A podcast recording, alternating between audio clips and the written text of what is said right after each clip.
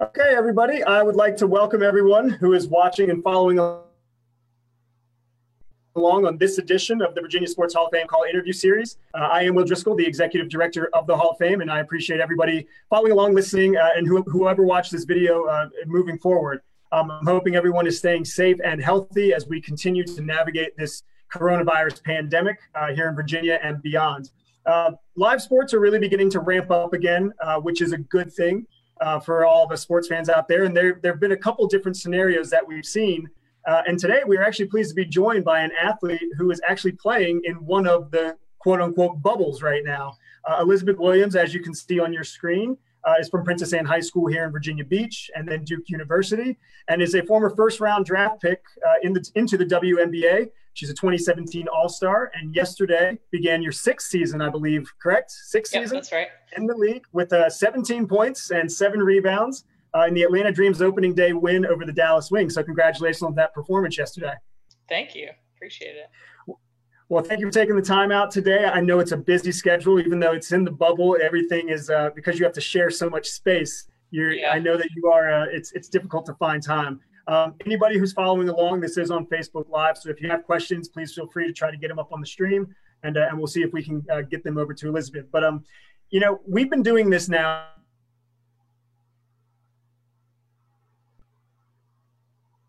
throughout the pandemic. Uh, kind of talking to players who are prepping to play, uh, medical professionals, broadcasters. You're actually the first person we've talked to about actually playing during the COVID 19 pandemic.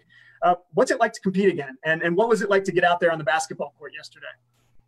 Yeah, it was great. It's, it's kind of surreal. Obviously, like a couple months ago, um, no one was even sure that we would have a season. I was actually playing overseas when all of the COVID stuff hit. Um, and that was like it was like February March when it started getting a little more serious and then they suspended my overseas season in the middle of March so I came home and was quarantined then and uh, obviously the WNBA season was kind of up in the air um, but I know we had a lot of momentum because of the last CBA that we we just put together with the league so they really wanted to have find some way to have some type of season this year so we worked really hard as a union and with the league to come up with the safest return to play.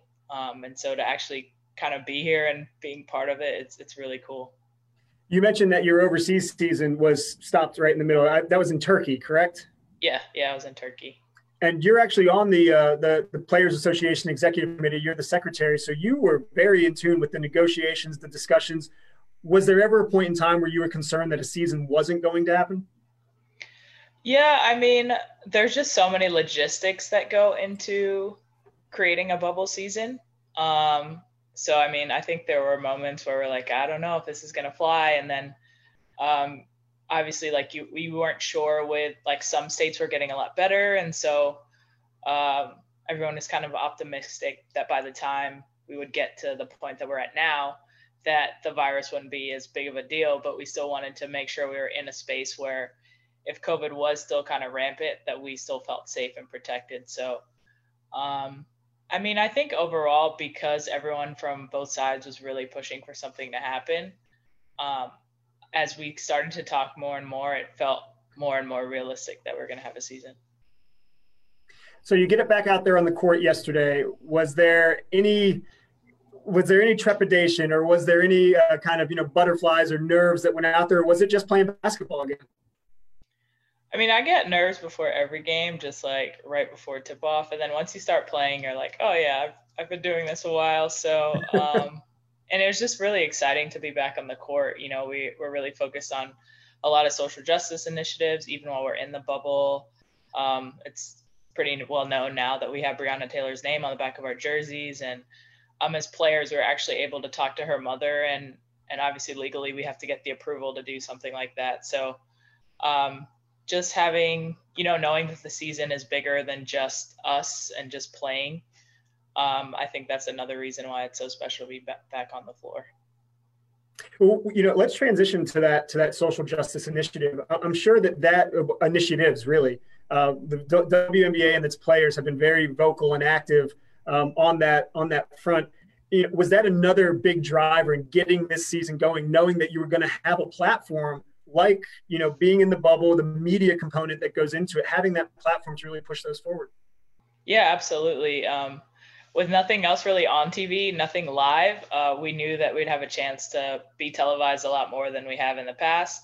And I mean, obviously, there are some players that opted out, you know, to solely focus on social justice. But for a lot of us, we felt like we could still be in the bubble and continue those initiatives. So um, it's been like really unique, but just like just really powerful that we're able to have this platform and use it and just to continue to educate people. When you so following along with that, you know, typically when we watch sports, it's a competition. It's between either individuals or teams. But you're all you're all now coming together collectively. Is that easier to do? You know, when you're all in the same space, or is this something that has always kind of been, you know, an undertone in the WNBA among its players trying to push, you know, women's sports, women's athletics forward? Yeah, I mean, I think our league's been unique in that trying to be in the forefront, whether it's in social justice or pushing for women's sports um, and promoting those types of things. But it's it's a lot easier now um, when we're all here. There's never been a season where every team is in one place for an extended period of time. So uh, it's been really cool to be able to bounce ideas off of people, even just to see people around, like at the pool or wherever that you might only see for like a weekend, just because that's when you're playing them. Uh, so we're just trying to take advantage of having everybody in this one space, and I, I think so far it's it's working really well. Yeah, I saw an interview that you did recently. Actually, I, I think it was called "Ewil in the Wubble." So, so the, yeah. the, wubble is the term that the WNBA is using. I, I, I like that. I got a kick out of that. Um, but you mentioned the social justice committee uh, that mm-hmm. the WNBA has. Is that something that was formed recently, or is that is that something that's been going on in the WNBA for, for some time?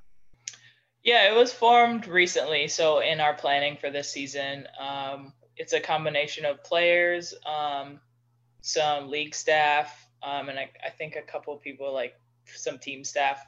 Uh, but basically, just to get like multiple perspectives and to make sure that we had a group that was kind of like in the forefront when it comes to the social justice stuff. Obviously, every player is involved, but they're kind of like the leaders in in pushing that and communicating with activists that are, you know, out in public and being those those communicators.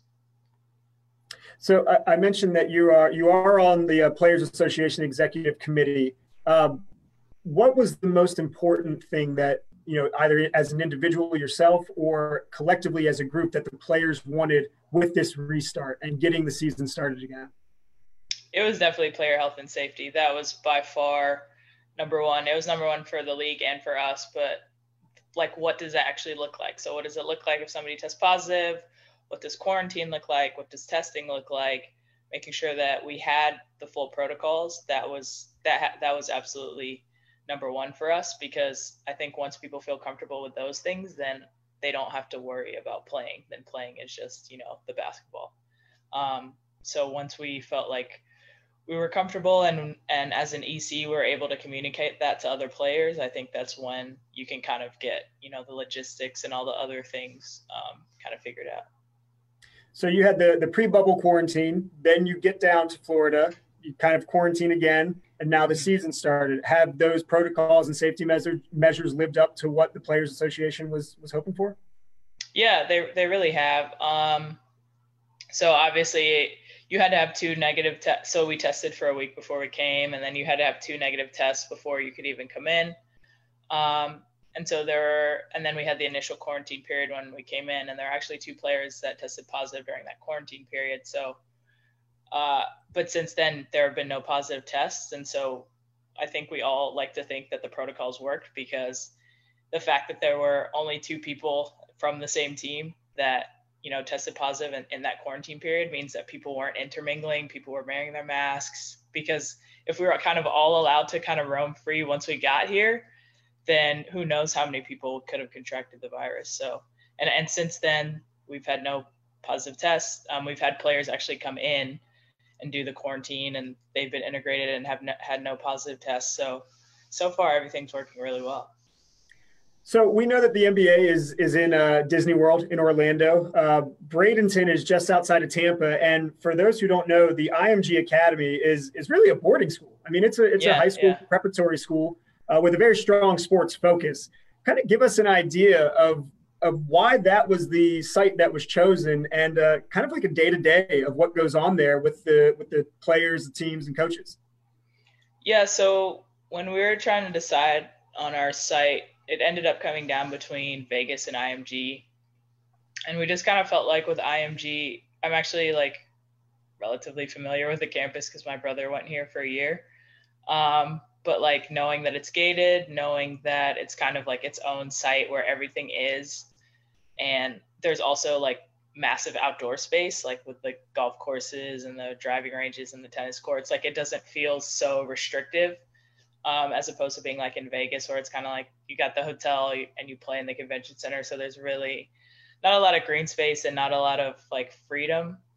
Um, that was a big part in in choosing IMG. But like on the day to day, so players could choose to live either in the hotel, the Legacy Hotel that IMG has, or in villas or lodges. So if you chose a hotel, it's because you wanted your own room, your own space, but you don't have like a kitchen or a living area. And people that chose to live uh, in the villas or lodges, they have either one or two roommates, um, but in your own your own room, your own bathroom, but you're sharing like a kitchen, living space. So people, more people that wanted to cook and kind of not have to rely on other people for their meals. Uh, that's that's where they chose. So I chose the lodge because like being able to have the choice of either eating training table or making my own food. Um, so yeah, so usually people so COVID testing is also at the hotel. So you have to do COVID testing every day. Um, and like usually if you're not in practice or whatever, a lot of people hang out at the pool. Like it's hot, it's something to do. and then uh, the practice facilities and the weight room and stuff are actually on the other side of campus from the hotel, so they're closer to the lodges. So you would a lot of people rented bikes because it's it's kind of far to walk and it's really hot. so you could like bike from the hotel to practice, do your practice, get your meals from either the hotel or there's a clubhouse by the lodges.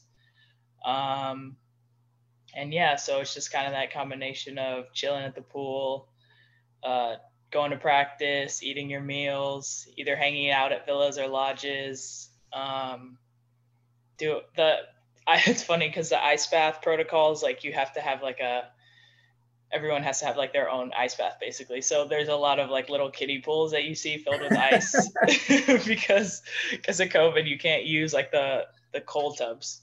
Yeah. Um. So that's like I don't know if you saw JJ Redick's video where he's like chugging that beer. yep, the, I did. Yeah. So because everyone has to have their everyone has to have their own cold tub. So like you kind of see those around. Like it's it's kind of it's just different. But yeah, on a 450 acre campus, I guess it's pretty easily easy to socially distance out there, yeah. particularly if you're in the little kitty tubs here, there, and everywhere. exactly. Uh, if you are cooking, is it is it you who does the cooking, or is it your roommate? Um, my roommate's done a good amount of the cooking, honestly. But I, I did bring a slow cooker, so basically any meal that involves slow cooking, like I've I've kind of been the chef in that. we may have to do another one of these for recipes because I know a lot of people are always looking for those. so has the has the transition to the bubble then has that been you know everything that you kind of anticipated? What has been your reaction to it? Is there a is there something that has just been a really hard thing to adjust to, or something that's kind of been a, a nice release? Um, I mean, I guess adjusting to like having roommates again. Like I'm not used to living with other people, which it's not it's not a big deal. Like yeah. we all have our own space, um, and it's actually kind of nice to not feel like, especially because we've been in quarantine for so long, like to not feel like you're isolated. Um, so that's just been different, but but good. Um, I mean, it was just all of it was really different, honestly. Even the initial quarantine period, like having food delivered to you, not being able to really go anywhere. Uh, but I think things normalized once training camp started because then you kind of are on a schedule. You understood like, you know, when to go pick, like go grab your meals and when to chill and when to like, like use your downtime. So uh, it's definitely been really different and unique, but I don't think necessarily in a bad way. I think once the basketball actually started, I think everyone started to feel more comfortable it's got to be an advantage for you too that you're actually at a facility that is set up for your job. Now, you right. know, you, you, there's a lot of sharing, but mm-hmm. you know, you see some of the, my favorite photos uh, from sports recently have been seeing all the NBA courts set up in hotel ballrooms. And yeah. that's just that's got to be a completely different, you know, mindset. Whereas you guys actually get to use basketball courts. So I guess that IMG Academy, in a way, is actually a, the best of you know what could be termed a bad situation in a way. Yeah, definitely. It's nice to actually have the courts and have like the weight room right next to the courts. Like you, it almost feels like college. Like everything's kind of in the same place. And I know the NBA guys, like everything's in the like convention center, which is a little weird. Um, our broadcast courts are actually offsite. Um, so we have to take a bus to those whenever we have our TV games, but otherwise practice is on site. But again, because there are 12 teams here and the two courts are next to each other, sometimes you're practicing at the same time as someone else. So you're kind of trying to be the louder team. Cause I mean, the only thing separating you is like you know those nets that they put down. So um, I think people have a lot of fun with that, but but otherwise. Yeah, we, we talked about how the, t- the league and players have come together, but there is still yeah. that competitive advantage that you need. oh yeah, yeah, for sure. So, have there been any legendary pickup games we can talk about, or are those strictly prohibited? no, we're not. I think generally we're still not supposed to like mix and mingle too much. Like we played a couple preseason games, um, but for the most part, there haven't been like people just playing pickup. And we're kind of tired, like because the season's shortened. We're playing every other day, pretty much. Yeah. So I don't know about people like spending that much extra time in the gym playing one on one, but who knows? Well, you mentioned that shortened season, 22 games, and, and you're playing, like you said, every other day. And that is, you know, I've, I've occasionally played pickup at the, you know, the local gym and, you know, 20 minutes in and I'm, you know, huff and wind. But um, what's that mindset and, and how, how have you been able to prepare for that? You know, we talked to a, uh, a top sports psychologist on one of these interviews last week, Dr. Bob Rotella, and he mentioned that because of the, you know, preparing for the unexpected and then the quick ramp up, a lot of mental preparedness and preparation has, uh, has been affected. So how have you been able to maintain that, that, uh, that focus? Yeah, I mean, I think mental health was another thing that kind of went into the player health and safety that we prioritize when we're talking about starting this bubble season. Um, we actually have two, um, I think, two psychologists that are actually on site for us that we can call and have access to at any time. Um, because obviously, like this whole experience, even before being in the bubble, is kind of can be isolating at times. Um, so making sure that we have resources and people that we can talk to has been really important. And for me, I try to, you know, have like my me time, try to meditate um, and work and journal and kind of focus on those types of things. Um, and then even before this season started, I tried my best to stay in shape um, and, you know, do home workouts and things like that, just knowing that eventually a season would, would possibly happen uh, being on the executive committee and, and really kind of being a part of the negotiations to to get this done, how many hours would you say you put in just focused on on getting the season started? A lot. I, I we like our EC jokes that negotiating and creating this season was harder than uh, the CBA negotiations because there are just there's just so many unknowns. Like it's literally a global pandemic. Like there's just so many things that just kind of have to figure out and that makes it so much harder like there are constantly questions being asked or and we think we've asked every question and then a player will say like hey well what about this and you're like man i didn't even think about that like it's just constant um, with so much changing so i mean that's a lot of hours Well, you know, one of the things that obviously came out of it is the bubble setup. Um, I don't know if you've seen the news today, but Major League Baseball is kind of in a bit of a, you know, to use a baseball term, a pickle right now because yeah. the Marlins have, you know, half of their team has now contracted it, and baseball is traveling. Mm-hmm. Um, you know, how how much are you guys looking at how the other leagues are performing and, and what's going on, and kind of comparing, contrasting, and, and pulling things that you might be able to use? I'm not saying in the future hopefully we don't mm-hmm. do this again for another season but maybe later in this season to, to make sure you get through this healthy. Yeah i mean even in trying to create this plan i know we are talking closely with the nba We are trying to see what you know the european league started doing because they started way before us like the bundesliga in germany and like trying to figure out what like what made this work basically Um, the NWSL just finished their Challenge Cup, which worked great. They had no positive tests. They did the bubble thing.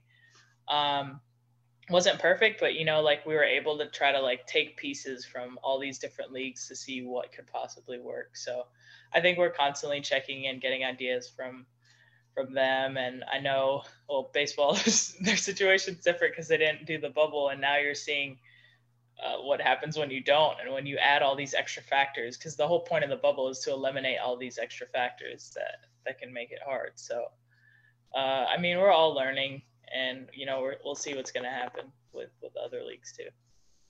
I mentioned the uh, the we briefly touched on the media component, and you know I was actually going through the schedule, uh, and this was supposed to be the Olympics. So, yep. you know, it, obviously the Olympics are not happening, but that opened up that media uh, that media availability for you guys on CBS Sports and then ESPN, which has always been one of your partners you know, how important was that to yourself and the rest of the players to get that added media exposure, even in this condensed season?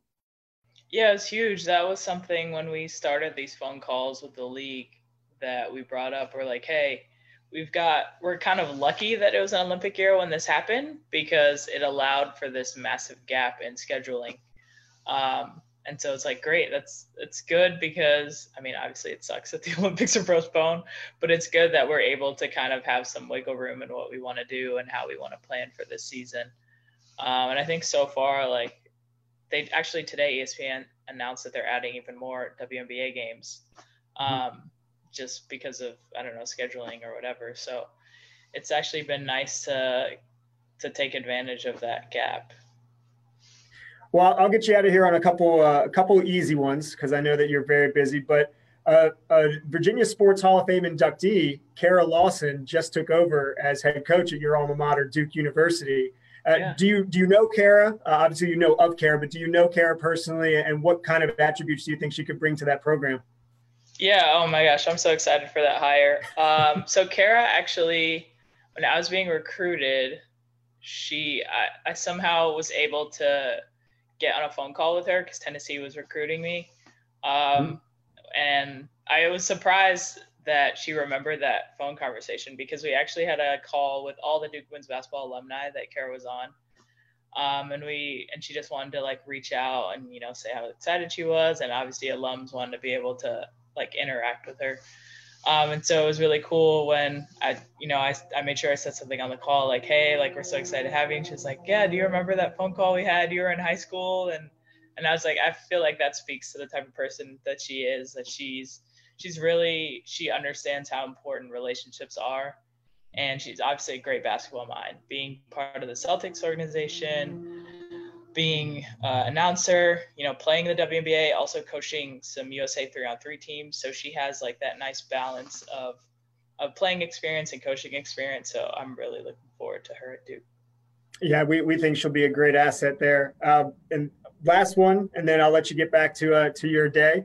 Uh, but Steven Adams from the Oklahoma City Thunder recently said he expects technical fouls to be way up in the NBA because the refs – we'll be able to hear everything the players say. Do you expect a similar rise in the WNBA?